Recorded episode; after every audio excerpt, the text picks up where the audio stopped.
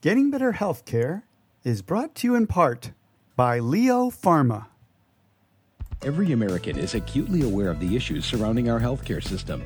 We know miracles can happen, but we find ourselves bombarded by conflicting information and are uncertain of what and whom we can trust. We have some of the best medical care in the world for those who can afford it. Incredible new drugs that change people's lives, but can be very costly. Many of the best doctors the world has ever seen, but not all are perfect. That's why Dr. Steve Feldman created the show, Getting Better Healthcare, to help walk us through the labyrinth, helping us understand how to take better care of ourselves and to better understand the challenges, issues, controversies, and complexities of our healthcare system as it exists and as it could be. For better healthcare and a better healthcare system, listen to the doctor. Now, here's Steve. Welcome to Getting Better Healthcare on webtalkradio.net. I'm your host, Dr. Steve Feldman founder of the doctorscore.com physician rating website. On our show last week, we began a discussion of the economics of our healthcare system. Last week, we covered moral hazard and, and the basic economic issues. Today, we're going to discuss solutions to our healthcare problems that are based on our understanding of healthcare economics. Our guest again today is Dr. Robert Whaples. He's professor and chair of economics at the Wake Forest University. He's director of EH.net, which is a health history services website. He's editor of the Encyclopedia of Economic and Business History. And uh, we learned of him because he's the teacher of the teaching company course, Modern Economic Issues. Dr. Whaples, I want to shift gears. So, we understand part of the problem with the high cost of insurance and medical of medical care in the United States is the moral hazard, the effects of of insurance on demand, and given the inelasticity of supply, the mm-hmm. the, the, the, the, the high cost, mm-hmm. and presumably then there's the problem of the uninsured because mm-hmm.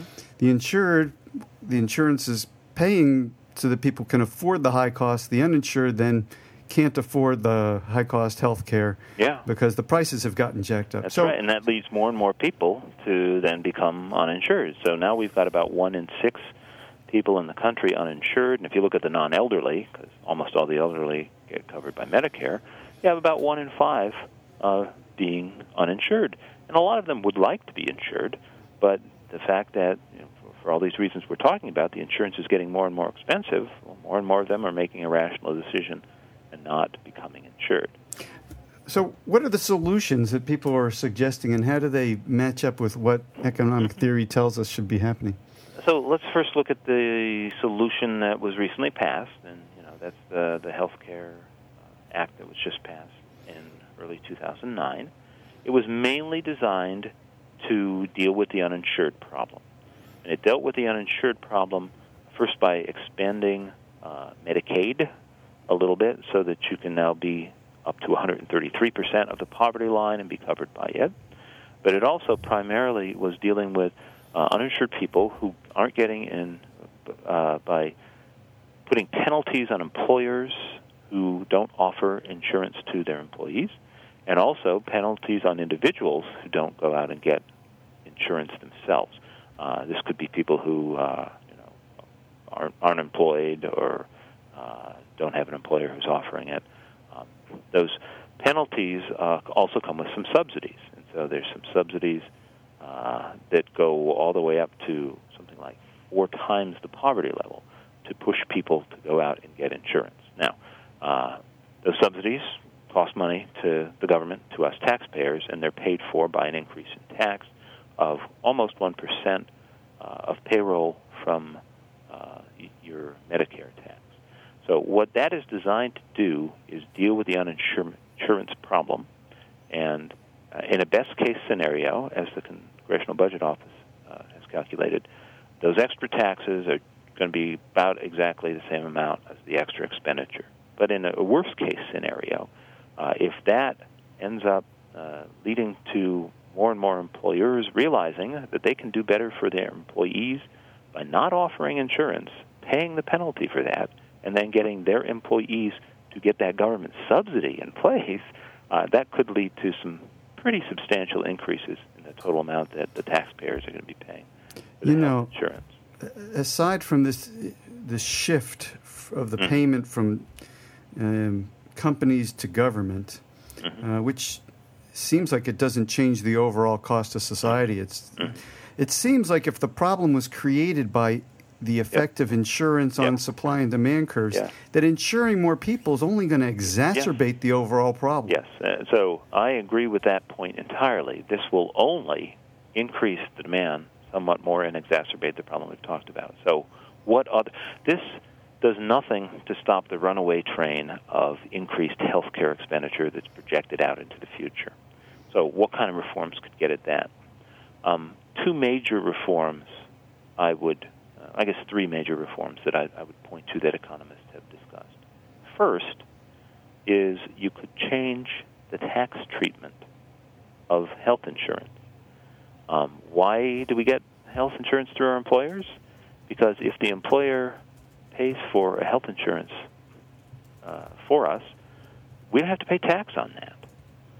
They pay us in dollars, we got to pay taxes on those dollars. But if they pay us in health care, we don't have to pay taxes on that health care. So one thing you could do is get rid of that that deductibility. Okay, that would then mean that more and more people would say to their employers, "Hey, you know, they're both getting taxed. Why don't you just give me the cash instead of the health insurance thing?" And then what they do is they would probably that would probably in the long run change our health insurance around so that it was more like auto insurance. Think about auto insurance. Rarely do you file a claim you file a claim when your car gets totaled. With health insurance, your insurance picks up going to see the doctor and all sorts of you know medicines and all that. That'd be like your auto insurance picking up every oil change that you have, every set of new tires that you get, maybe even going to the car wash, that kind of thing. Well, you'd do a lot more things, right? And the bills would be a lot higher if your auto insurance is picking up all those kinds of things. Okay?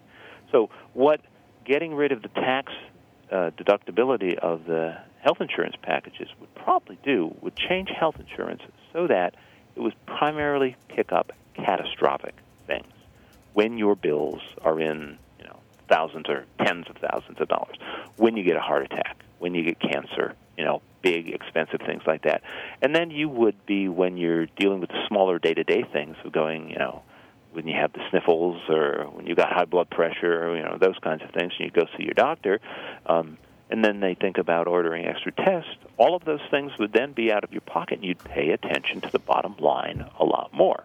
Now, there's somewhat of a fear that that might lead people not to go to the doctor, and their health uh, outcomes would would become less, and we'd have to have people weighing that, and we have to make sure that that didn't get out, you know, get out of control. Uh, but but clearly, the system we have right now, where essentially your insurance is paying for your oil change, uh, has led us to kind of overdo things. So that's you know, reform number one. It, it seems the tax treatment. Yeah, it it seems like uh, we don't worry about people not getting their oil changes because they're not insured. Yeah, yeah. All right. So, second big thing that you could do is to open up competition. Our insurance companies uh, are are really have their hands tied in competing. There are state level mandates that say insurance must cover all of these things. And in some states, the lists are you know silly. They include things that uh, very few people would want their insurance to cover. Okay. Um, what if they got rid of those laws? There would be you know more of a, a, smorgasbord of insurance packages that you could buy. And if you wanted one that covered everything, you would buy it and pay more for it. But if you wanted one that would cover just you know big ticket things, expensive things, and then you could save money. Uh, you know, because now I'm not covering the sniffles; I'm only covering heart attacks. Um, you know, insurers would be able to do that. But we also don't let our insurers compete across state lines much at all. Um, so, if we could open up the competition among insurers, so they didn't have these mandates and they could offer us actual choice, and we had the you know national competition among insurers, we could start getting things that are crafted more to the individual and their circumstances and their budget. Uh, the other thing that uh, opening up competition is something that I already mentioned. You know, we do have these rules that you know don't don't allow certain people to do things in the healthcare sector because you need a lot of licensing and credentials. And you know, if we could open up that more, Um, you know, we'd have some of those. We have some clinics. We have some lower cost medical facilities you can go to at your Walmart, those kind of places. Uh, you know, but if we could open up competition like that uh, more, uh, it would definitely, especially benefit lower income people. And then the third big thing that most economists point out is, you know, the biggest part of the runaway freight train is the government spending. It has increased, inexorably over time as a fraction of the total healthcare expenditure. It's now up to 44%. And the big things, of course, are Medicare and Medicaid. And with the recent recession, uh, Medicare and Medicaid expenditures have jumped noticeably, while the private insurance, uh, the cost of that has only inched up. Uh, and so I guess you see more and more people kind of retiring early and looking for their Medicare instead of through their employer, or losing their jobs and you know falling into poverty and getting their insurance that way. But we need to do something that is going to cap that expenditure uh, in the long run, because otherwise it's just going to eat up all of our governmental spending. It's going to crowd out other legitimate things that governments spend on, and it's going to require our taxes to get higher and higher and higher. And that's going to require some really hard choices. Because currently, you know, essentially what we've said is that there's some new legitimate, you know, useful medical treatment that's out there. We will cover it. But continuing to do that on into the next decades is going to cause medical expenditures to just eat up the rest of the economy. And so uh, other countries have basically said, no, we're not going to be able to cover every new treatment that comes along. Uh, we're going to have to look real carefully at things in terms of the cost and benefits and only cover the things that you know, it's pretty clear that the, the overall benefits outweigh the cost. And those are hard choices for voters and politicians. To make. I had the sense that the um, current government effort, which could put a lot more people under coverage by the government, mm-hmm. is sort of a first step to addressing the issue because once everybody's covered by the government, then the government can turn around and say, okay, we're, we're going to quit this fee for service stuff and we're just going to, we're only going to pay this much. And that's going to control our costs. Yeah, well, you know, that does put them in a position to do that, but you know, whenever a politician makes noise, a candidate makes noise about hey, how's, here's how we're going to do that, the uh, opposition just has this big incentive to say they're going to take away your Medicare. Yep. Medicare, as you know it, is going to, you know, uh, it's pretty easy to make scare stories like that, uh, and so that's going to be very hard for us to do that. So, I, I yeah, think, I think the other possibility. Uh, uh, tell me what would happen if the government said, you know, we're going to uh, reform Medicare and Medicaid, we'll give each person who's covered $500 a year. Yeah. We're just going to yeah. give you $500 a year, and we'll cover catastrophic injuries, yeah. and you pay the stuff out of pocket. It seems like immediately there would be some consumerism in, oh, yeah. in yeah. market forces. And, and that is probably the most reasonable way to overhaul both Medicare and Medicaid. And so it wouldn't have to be across the board amount that's the same for everybody. It could be graduated based on your age, you know, or if you had some, you know, you know, your health just wasn't as good, um, you know, you would have a larger voucher. That's what they would call it, a voucher to go and then shop around for the different insurance companies that you'd like. Um, but um, that would then, uh, you know, allow people to shop around, and, and it would also sort of get people having to pay attention to their bottom line because it wouldn't be the open-ended commitment that it was before. Now, in the uh, the recent legislation, the Affordable Care Act has sort of a little backdoor way of stopping the runaway freight train of spending more and more, and it's that that famous Cadillac tax. Um, so, if people are spending more than ten thousand two hundred dollars per individual, or $27,500 per family. Uh, if, if you have a health insurance plan that's spending, that is costing that much, it is now going to be subject to this sort of special Cadillac tax, as they call it. Uh, that'll be 40% tax slapped right on top of that. So it's rare that people are going to want to go above that, but at the rate that we're projecting out into the future, there's going to be plenty of plants that will be above that. Uh, you know, if the current trend continues, and so this will be a more and more binding constraint in you know the years, the decades to come. And in some ways, Uh, now they've they've got this thing, so it will be indexed yearly to go up above those numbers, but tied to the consumer price index, Mm-hmm. which rises a lot slower than the healthcare spending. And I've So- learned from you that the consumer price index is really going up faster than inflation. Uh, that that is true. A little bit of a bias there.